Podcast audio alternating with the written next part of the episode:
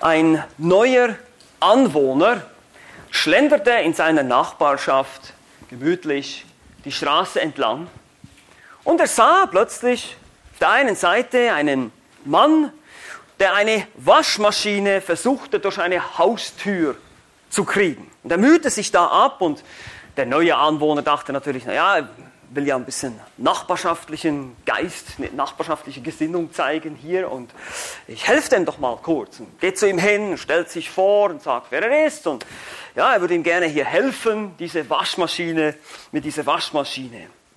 Ja, und so beginnen sie halt beide an jeder an einer Seite diese Waschmaschine anzuheben und zu drücken und zu rücken, hau ruck, hau ruck, ja, und irgendwie bewegt sich das Ding einfach nicht von der Stelle. Und einige Minuten nach ergebnislosem Bemühen stellen sie das Ding wieder ab und brauchen erstmal eine Verschmaus Verschnaufspause. Und dann sagt der Nachbar oder der Hausbesitzer, wir werden das Ding wohl nie hier ins Haus kriegen. Und dann sagt der neue Anwohner ganz verwundert, Moment, ich dachte, Sie wollen es aus dem Haus herauskriegen.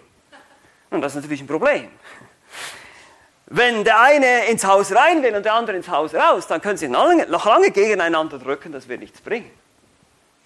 Sie sind nicht auf einer Wellenlänge. Sie hätten sich absprechen sollen, und das ist der Punkt. Sie stimmten nicht miteinander überein und so gab es Probleme. Hätte vielleicht sogar sein können, dass dem einen dann die Waschmaschine auf den Fuß fällt.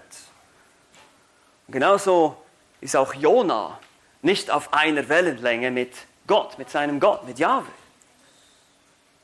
Manchmal geht es auch uns so, nicht wahr? Dass wir manchmal nicht verstehen, was Gott in unserem Leben tut und wir wehren uns vielleicht so ein bisschen dagegen oder sind sogar rebellisch. Bei Jona sehen wir das ganz deutlich. Gott und Jona waren definitiv nicht auf derselben Wellenlänge. Gott wollte, Gott wollte etwas von Jona, Jona wollte es nicht und Jona wollte etwas, aber Gott wollte es nicht.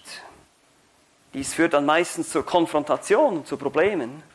Nun natürlich nicht für unseren Herrn, sondern für uns. Wir haben ja schon gesehen, der Herr gewinnt immer. Also wenn es zwei Menschen sind, dann ja, okay, gut, dann kann man vielleicht nirgends hin und man, ist, man hat Schwierigkeiten, wenn, wenn wir gegen Gott arbeiten, dann, dann wird es problematisch. Für uns wird es problematisch, für uns. Gott, der kommt immer ans Ziel. Das sehen wir auch hier im Propheten Jonah, er kommt immer ans Ziel.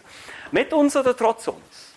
Manchmal müssen wir noch Umwege gehen, das haben wir auch gesehen bei Jona, unnötige eigentlich Umwege, aber er war halt so stur, er wollte nicht hören und deshalb musste er den Umweg gehen. Dann dauert es etwas länger. Und genauso, wie gesagt, war es bei Jona. Er wollte die Waschmaschine aus dem Haus, Gott wollte sie drinnen und dann fällt sie Jona auf den Zeh. Autsch, Gott ist stärker. Gott wollte, dass Jona nach Ninive geht, um da zu predigen. Er sollte gegen ihre Bosheit verkündigen. Das haben wir in Kapitel 1 gesehen.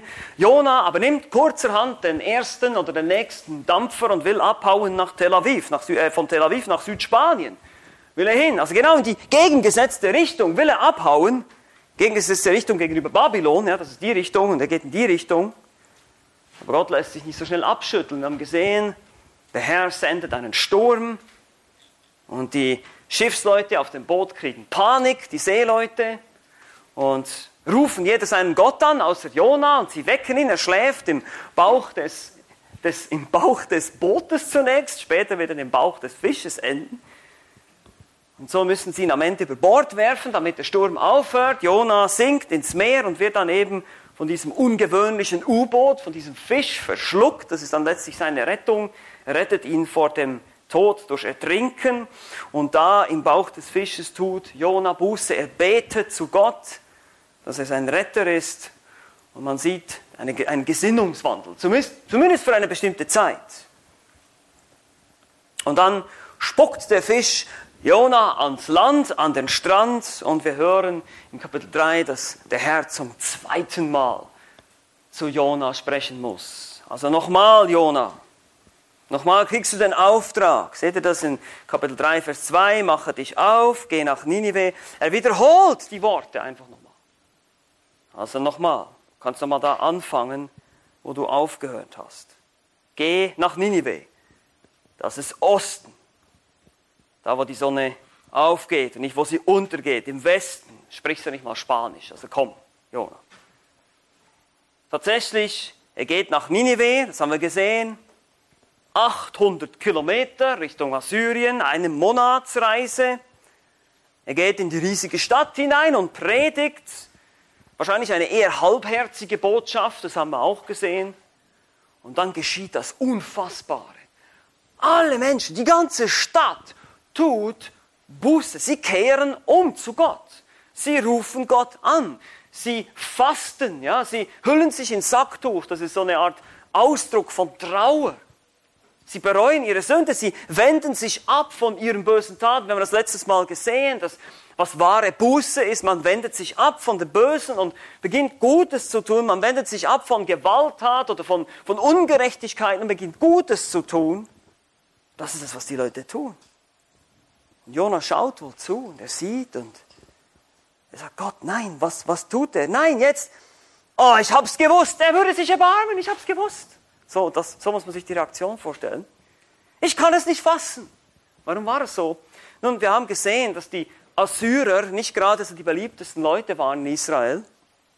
Das war eine Macht, eine, eine, eine Staatsmacht, die die Israeliten unterdrücken würde dann auch noch in die Gefangenschaft verschleppen würde. Das waren ganz äußerst brutale Menschen, die haben eine ganz äh, brutale Art gehabt, Menschen zu bestrafen oder zu, gefangen zu nehmen. Es war die damalige Weltmacht. Sie war zwar etwas am Bröckeln und es war gerade im Moment eine gute Zeit, aber letztlich mögen diese Assyrer, wurden, wurden nicht gemocht von den, von den Israeliten. Und so kann es Jona nicht fassen, dass Gott sich über diese gottlosen Menschen erbarmt. Und so kommen wir ins Kapitel 4. Jona ist zornig, weil er sein Feuerwerk nicht bekommen hat. er wollte wahrscheinlich, dass Ninive untergeht wie Sodom und Gomorra. Nein, Feuerwerk.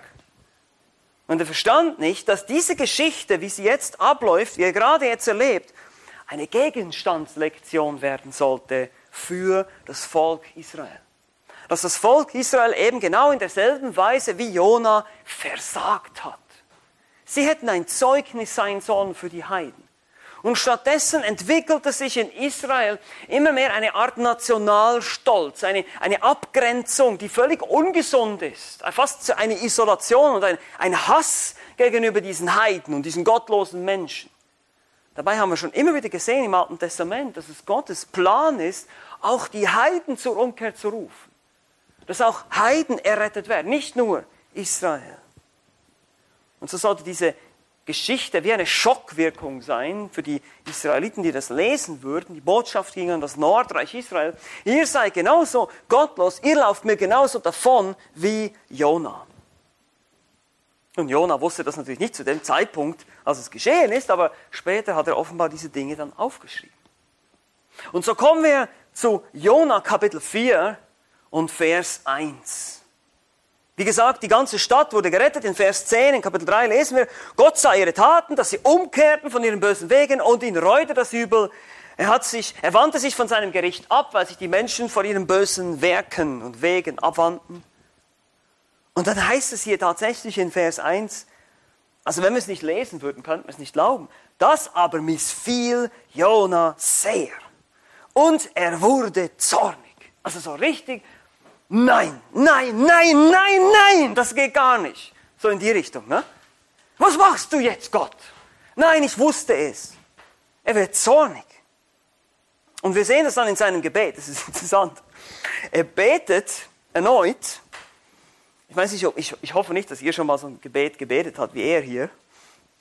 Also, der hat auch ganz schön Mut, mit dem allmächtigen Gott so zu reden. Ich weiß nicht, also Ach Herr, ist's nicht das, heißt es in Vers 2.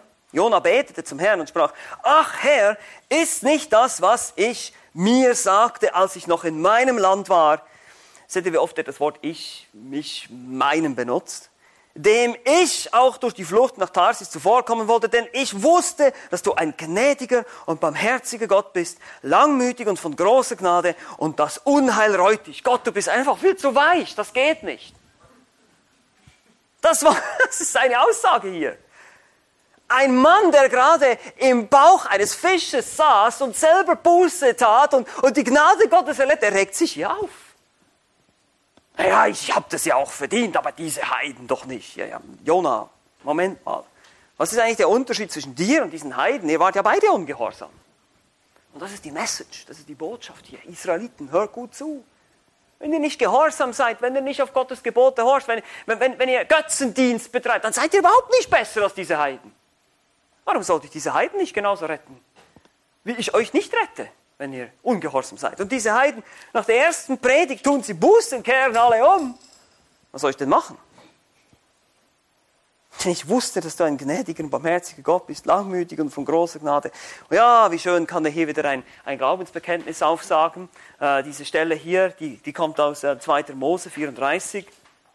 Oder eben auch aus Psalm 145, Gott ist gnädig, er ist barmherzig, er ist langmütig, er ist langsam zum Zorn, geduldig, nicht schnell zum Zorn gereizt, er ist von großer Gnade, Chesed, ein wunderbares Wort im Hebräischen, beschreibt Gottes treue, loyale Bundesliebe. Jona sah all diese Eigenschaften und er regte sich darüber auf. Wie tragisch, wie tragisch. Der Mann, der in Kapitel 2 um sein Leben gefleht hat, bittet nun sogar um seinen Tod. Nun, Herr, Vers 3, nimm doch meine Seele von mir, denn es ist besser, ich sterbe, als dass ich lebe. Der war so zornig und so beleidigt in seinem Stolz wahrscheinlich, er sagt, ach, da will ich lieber sterben. Das hat keinen Sinn mehr. Beleidigte Leberwurst. Kennen wir das auch? Von uns manchmal? Ich habe nicht gekriegt, was ich wollte, jetzt kehre ich dir den Rücken. Hm. So, wie so ein kleines Kind. Ne? Und wie reagiert Gott darauf? Ist auch spannend hier. Gott, unser Herr, ist wirklich barmherzig und geduldig, auch mit seinem unwilligen, trotzigen Propheten hier. Er geht nicht mal, er geht nicht mal drauf ein, auf dieses ganze theatralische, oh, ich will jetzt sterben, ich habe genug, ja, ich kann nicht mehr, du hast mich beleidigt. Und er stellt ihm eine prüfende Frage, Vers 4. Da sprach der Herr, ist es recht, dass du so zornig bist? Jona, ist, ist das richtig? Das fragen wir auch manchmal unsere Kinder. Ehrt das Gott, was du jetzt gerade tust? Ehrt das Gott, wie du dich jetzt gerade verhältst? Ist, ist das richtig, Jona, was du jetzt gerade tust hier? Was tut Jona? er dreht sich um und verlässt stampfend und trotzend die Stadt. Vers 5. Hierauf ging Jona zur Stadt hinaus. Seht ihr das? Er sagt nicht mal was zu Gott. Er dreht sich einfach um und geht raus. Und ließ sich östlich von der Stadt nieder und machte sich dort eine Hütte und saß unter ihrem Schatten, bis er sähe, wie es der Stadt ergehen würde. Wieder rennt er davon. Er verlässt stampfend und trotzend den Raum und setzt sich außerhalb der Stadt nieder und baut sich da eine kleine Unterkunft, eine Hütte, Sukkah. Also so eine Art, ähm, ein Aufseher eines Weinbergs hatte diese Hütten, so kleine Laubhütten im Prinzip. Sukkot, ja, Mehrzahl, das sind halt Laubhütten, Laubhüttenfest, ist euch vielleicht ein Begriff. Ein kleines, behelfsmäßiges äh, Gestell mit irgendwelchen Blättern obendrauf. Äste mit Blättern wurden einfach übereinander gelegt und so gab es eine kleine Laubhütte, wahrscheinlich um sich vor der Sonne etwas zu schützen. Es wurde ziemlich heiß da in Mesopotamien, über 43 Grad, ohne Klimaerwärmung. Ja. Aber warum saß er nun da? Was erhofft er sich? Nun, es ist ja noch 40 Tage Zeit. Vielleicht würden die Niniviten doch wieder zu ihren alten Wegen zurückgehen. Das kann ja nicht sein. Vielleicht werden sie doch noch irgendwie wieder zurückfallen. Ihre Buße war vielleicht oberflächlich. Denkt er vielleicht, der Prophet, der gerade selber dabei ist, oberflächlich Buße zu tun oder getan zu haben. im Bauch des Fisches, oh Herr, ja, ist gut, ich mach, was du sagst, ich mach, was du sagst, und jetzt ist er wieder zornig. Hm. Diese Nineviten kehren sicher bald zurück zu ihren alten Wegen. Ach, das muss doch. Die große Feuerwerksshow, die, die kriege ich sonst vielleicht noch, ja, im Stile von Sodom und Gomorra. Aber nichts geschah. Und es war heiß. Es war sehr heiß. Der kleine Schuppen bot wohl nicht gerade viel Schutz vor der heißen Sonne. Die Blätter, die drüber gelegt wurden, die waren wahrscheinlich schnell verdorrt. Und nun geschah Folgendes, ganz interessant, in Vers 6, da heißt es, da entsandte Gott der Herr eine Rizinusstaude. Die wuchs über Jona empor, um seinen Hauptschatten zu spenden und ihn von seiner üblen Laune zu befreien. Also Gott ist so gnädig. Ich meine, stellt euch mal diesen Trotzkopf vor, wie jetzt da sitzt und in der Sonne bratet und wartet auf sein Feuerwerk, dass, dass, dass, dass die Stadt Ninive doch noch untergeht und jetzt schickt er eine Rizinusstaude. Nun, man weiß nicht genau, was das für eine Pflanze ist hier. Die Gelehrten oder die meisten Gelehrten vermuten eine, eben eine Rizinusölpflanze. Das hebräische Wort ist nicht so, ähm, ist nicht bekannt. Man weiß nicht genau, was es ist, aber es ist auf jeden Fall ein, eine Pflanze. Die Rizinusstaude in dem Fall ist fast doppelt so groß wie ein Mensch. Und eben dieser, dieser große Busch mit den grünen Blättern würde natürlich die Hitze abhalten. Eben wie gesagt, bis zu 40, 43 Grad wurde es da in der Gegend. Und nun würde der Prophet von seiner üblen Laune endlich etwas befreit. Heißt es hier auch, ne? Jona freute sich sehr. Ja, er kann sich ja doch plötzlich noch freuen hier. Weil die Pflanze auf wunderbare Weise schnell wuchs, übrigens auch wieder ein Wunder hier, nicht nur der Fisch ist ein Wunder, sondern diese Pflanze, die ganz schnell wächst. Ah, dachte er vielleicht dann, Gott ist ja vielleicht doch für mich, das ist schön, jetzt habe ich hier sogar einen klimatisierten Sitzplatz, um die Show zu genießen. Ja? Wenn Ninive untergeht. Vielleicht hoffte sich das. Aber Jona kann seinen grünen, blättrigen Freund nicht lange genießen. Denn Gott wollte eben ihm eine Lektion erteilen. Es geht hier um diesen, diese letzte Lektion, diesen Punkt, der das ganze Buch Jona macht. Gottes Gnade für den Buß fertig. Dann haben wir festgestellt, dieses Thema dieses Buches, und es geht hier um eine Lektion der Barmherzigkeit. Gott will ihm etwas zeigen. Nun kommt die eigentliche Lektion. In Vers 7 heißt es da entsandte, oder man kann auch sagen bestellte, ja. Gott befiehlt seiner Schöpfung. Erst kommt der Rizinusstrauch und jetzt entsandte, bestellt er einen Wurm, heißt es hier. Als die Morgenröte am anderen Morgen aufstieg, da stach, der stach den Rizinus, so dass er verdorrte. Ein Wurm, wiederum wissen wir nicht genau, welches Tier das ist. Einige Gelehrte vermuten die Raupen eines Nachtfalters irgendwie, ähm, aber diese Raupen, die fressen offenbar an diesem Rizinusstrauch und sie waren auch vor allem, oder sie sind auch vor allem nachtaktiv. Aber auf jeden Fall stach, wörtlich schlug dieser den Strauch, so dass er verdorrte. Nun kam also die Zerstörung. Aber nicht über Ninive, sondern über den grünen, blättrigen Freund von Jona, sein Wunderbaum, sein Rizinusstrauch. Gott nimmt ihm etwas weg, was er gerade lieb gewonnen hat, woran er gerade Freude gehabt hat. Ebenso schön kühl ist es hier im Schatten. Das ist manchmal auch bei uns, oder? Dass wir manchmal auch so sind, dass Gott uns erstmal etwas wegnehmen muss, woran wir vielleicht zu viel Freude haben, zu viel dran, in unserem Herzen dran hängen, weil es eben wichtigere Dinge gibt zum Lernen. Und genauso war es bei Jona. Er verstand nicht, dass Menschenleben wichtiger sind als Nationalstolz als dieses Ich bin heiliger als du denken, was sich leider offenbar bei den Israeliten ausgebreitet hat. Seine Abneigung gegen diese Menschen, die doch auch Seelen sind, die kostbar sind. Und so verliert er seinen klimatisierten Logensitz hier. Vers 8, und es geschah, als die Sonne aufging, da entsandte Gott einen heißen Ostwind und die Sonne stach Jona aufs Haupt, so dass er ganz matt wurde. Und er wünschte sich den Tod, schon wieder, und sprach, es ist besser, dass ich sterbe, als dass ich am Leben bleibe. Also Jona muss wohl sehr ein, ein emotionaler Mensch gewesen sein, ja. Erstmal wünscht er sich den Tod, dann, dann freut er sich riesig und dann wünscht er sich gleich wieder den Tod. Das ist interessant. Er entsendet, bestellt, Gott macht das alles, diesen Wind, diesen Ostwind hier, Viele Gelehrten bezeichnen diesen Wind als den Scirocco. Dieser heiße Ostwind ließ die Temperatur dramatisch ansteigen. Die Luftfeuchtigkeit würde enorm absinken. Man kann sich das so richtig vorstellen, Staubpartikel fliegen durch die Luft. So in manchen Wildwestfilmen ist das der Fall. Ne? Äh, und, und diese Einwirkung von dieser heißen, trockenen Luft würde den Körper austrocknen und Jona wäre wieder, wiederum mal kurz vor dem Kollaps. Und die Sonne, heißt es hier, stach ihm aufs Haupt. Also dasselbe Wort hier, wie der Wurm die Staude schlug oder stach. Das ist ein ähnliches Wort hier, dasselbe Wort. Stach oder schlug ihm die Sonne förmlich ins Gesicht.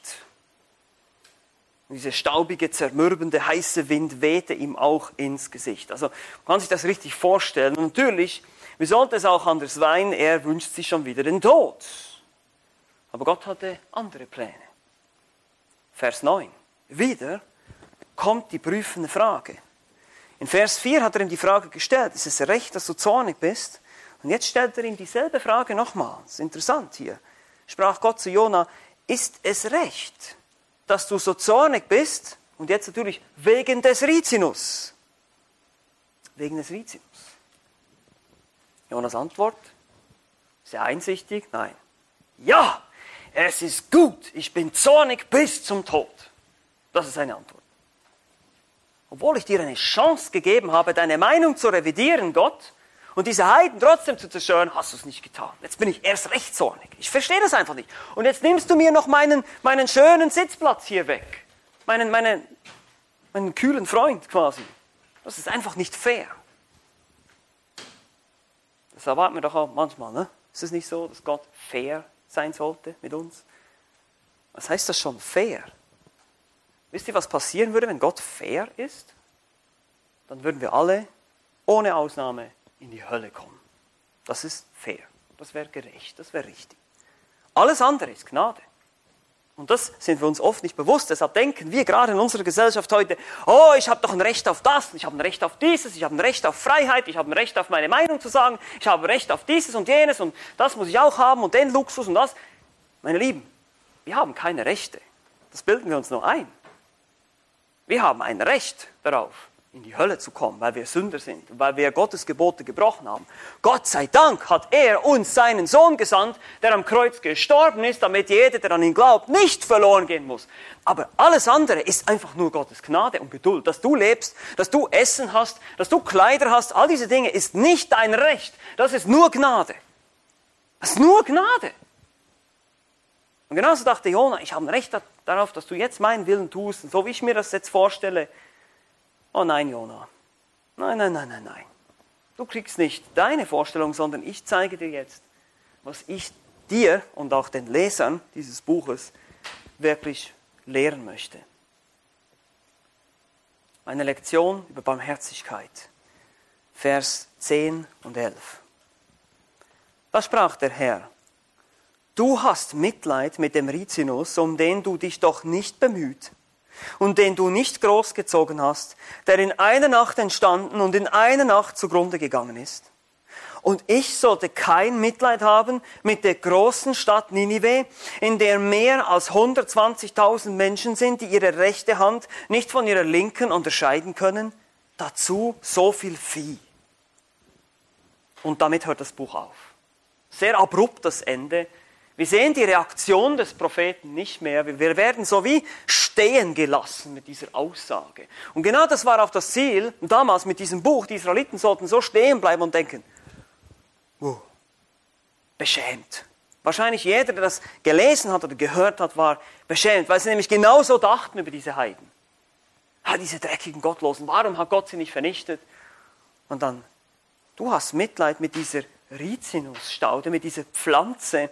Du hast diese Pflanze weder geschaffen, noch hast du sie großgezogen, noch hast du sie gepflegt. Es ist auch nur eine Pflanze, okay? Sie ist heute da und wird morgen in den Ofen geworfen, so hat es Jesus beschrieben. Aber ich sollte ich kein Erbarmen, kein Mitleid haben mit dieser großen Stadt, wo mindestens 600.000 Menschen leben, die in meinem Bilde geschaffen sind, ich habe sie ernährt. Ich habe ihnen Essen und Trinken gegeben. Ich lasse es regnen über den Gerechten und den Ungerechten.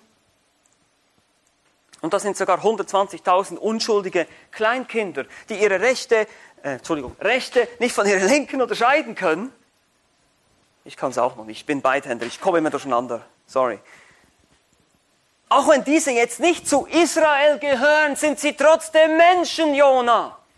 Es sind ewige Seelen, die verloren gehen. Und das will ich nicht. Ich bin ein barmherziger Gott. Ich bin gnädig. Hast du nie gelesen? Wir haben es jetzt heute gelesen, Psalm 145. Gnädig und barmherzig ist der Herr, geduldig und von großer Güte. Der Herr ist gütig gegen alle. Und seine Barmherzigkeit waltet über allen seinen Werken. Ja, auch über Tieren und über Menschen. Sie sind alle meine Geschöpfe, ich habe sie alle geschaffen. Ich will sie nicht einfach vernichten. Und nun haben sie sogar Buße getan, diese Menschen. Sie haben zu mir gerufen. Das wäre doch, das wäre wirklich unfair, wenn ich sie jetzt einfach vernichten würde. Das wäre einfach nicht gerecht. Und selbst wenn nur ein Teil davon Buße getan hätte, haben wir im Alten Testament auch in 1. Mose 18, wo äh, Abraham für, für Sodom und Gomorra betet, sollte ich den Gerechten zusammen mit dem Ungerechten vernichten? Auf keinen Fall. Aber die haben alle Buße getan, vom kleinsten bis zum größten, alle zusammen. Und du kümmerst dich um eine lächerliche Pflanze, die du weder geschaffen noch großgezogen hast. Wie gesagt, die Antwort wird uns nicht mehr gegeben, wie der Prophet reagiert hat. Hoffentlich, hoffentlich hat er es verstanden. Ich denke mal, er hat es verstanden. Er hat ja dann die Geschichte letztlich aufgeschrieben für uns als Botschaft, für die nachfolgenden Generationen. Aber das ist genauso, wie wir manchmal sein können. Ist es nicht so? Wir sind auch manchmal so, dass wir uns über die gottlosen Menschen aufregen. Über die Menschen, die Gott nicht kennen. Vielleicht nervt mich der ungläubige Arbeitskollege oder werde ich in der Schule gemobbt von irgendwelchen Kindern, die nicht aus christlichen Elternhäusern kommen, die einfach nicht gläubig sind. Vielleicht sind es aber auch die Politiker, die uns aufregen mit ihren komischen Gesetzen, mit ihren schrecklichen Ansichten. Und vielleicht sind es auch andere Menschen. Aber es sind Menschen. Und Gott liebt sie und er will, dass sie gerettet werden. Der hebräischen, gemäß einer hebräischen Tradition saß Abraham einst an einem Abend vor seinem Zelt. Er sah einen alten Mann auf ihn zukommen, der nach einer langen Reise zu ihm kam. Und er bot ihm an, wie das damals auch Sitte war, dass er bei ihm übernachten dürfe. Der alte Mann begann, ähm, sich zu bedanken. Sie saßen sich zu Tisch, sie setzten sich zu Tisch und begannen zu essen. Der Mann fing einfach an zu essen ohne zu beten. Und Abraham fragt ihn, betest du keinen Gott an, betest du Gott nicht an? Und der Mann sagte, ich bete nur das Feuer an, ansonsten fürchte ich keinen anderen Gott. Als Abraham dies hörte, wurde er aufgebracht und schmiss ihn sofort raus in die Nacht hinaus. Ich habe ihn rausgeschmissen, dieser Gottlose. Und kam Gott zu ihm und fragte ihn, was er mit dem Fremden gemacht hat. Und Abraham gab ihm diese Antwort, ja, der betet dich nicht an, ich habe ihn rausgeschmissen. Gott antwortete, nun habe ich ihn schon 80 Jahre lang ertragen. Und selbst wenn er mich entehrt, konntest du ihn nicht wenigstens eine Nacht ertragen? Ist nur eine Legende, es ist nicht aus der jüdischen Tradition, aber es, es zeigt so ein bisschen, es zeigt uns so ein bisschen das Denken eben auch der Juden, auch zur damaligen Zeit. Jona, auch seine jüdischen Leser mussten lernen, dass Gott für alles menschliche Leben, dass Gott alles menschliche Leben wichtig ist. Sie nannten die Heiden Goi oder Hunde. Ja, die Heiden sind Hunde, sind unreine Tiere. Oder eben vielleicht Zimmerpflanzen. Ja die man heute hat und morgen in den Ofen schmeißt. Und das ist genau das, so wie wir nicht denken sollten. Ich denke, wir als Christen müssen uns da hinterfragen. Wir müssen auch immer wieder äh, uns prüfen und, und schauen, bin ich mittlerweile so, sind wir mittlerweile so ein Club geworden, dass wir eben uns nicht mehr interessieren für das, was um uns herum geschieht, für unsere ungläubigen Nachbarn, für unsere ungläubigen Mitmenschen, dass wir uns als Gemeinde letztlich um uns selbst drehen und, und nicht evangelisieren. Das kann auch uns passieren, dass wir plötzlich denken, ja, wir sind ja so viel heiliger als alle anderen Menschen, so viel besser. Dabei stimmt das gar nicht. Wir sind nicht besser, wir sind nur besser dran. Wir sind begnadigte Sünder. Und, und Jona von allen hätte das auch verstehen sollen. Er wurde auch von Gott begnadigt, also da im Bauch des Fisches saß und Buße tat, aber hat es noch lange nicht begriffen bis zum Schluss. In Gottes Augen ist jegliches menschliches Leben sehr, sehr wertvoll. Ich habe kein Gefallen am Tode des Gottlosen, sagt er auch im Alten Testament. Gott ist ein Gott der Barmherzigkeit. Ja, er hasst Sünde. Er ist gerecht und er wird richten. Das hat damit nichts zu tun. Aber er wünscht sich trotzdem nicht die Zerstörung des Sünders, sondern das Heil. Und so ist es auch für dich heute, wenn du heute hier bist und Christus nicht kennst. Gott wünscht sich dein Heil, dass du reagierst, dass du im Glauben zu ihm kommst, dass du Christus annimmst, die Vergebung deiner Schuld und deiner Sünde und dass du gerettet wirst. Das ist Gottes Wunsch für dich. Er möchte nicht, dass du zerstört wirst. Aber er wird es tun, wenn du bockig und trotzig dich seinem Willen widerstehst, seinem, seinem Wort widerstehst. Was für Israel damals wahr war, ist auch für heute wahr.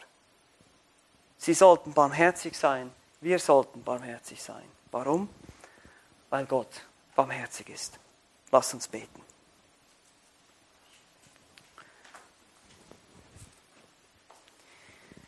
Ja, Vater im Himmel, ich danke dir einfach für deine Gnade. Danke, dass wir eben nicht so behandelt werden, wie sich Jona das vorgestellt hat.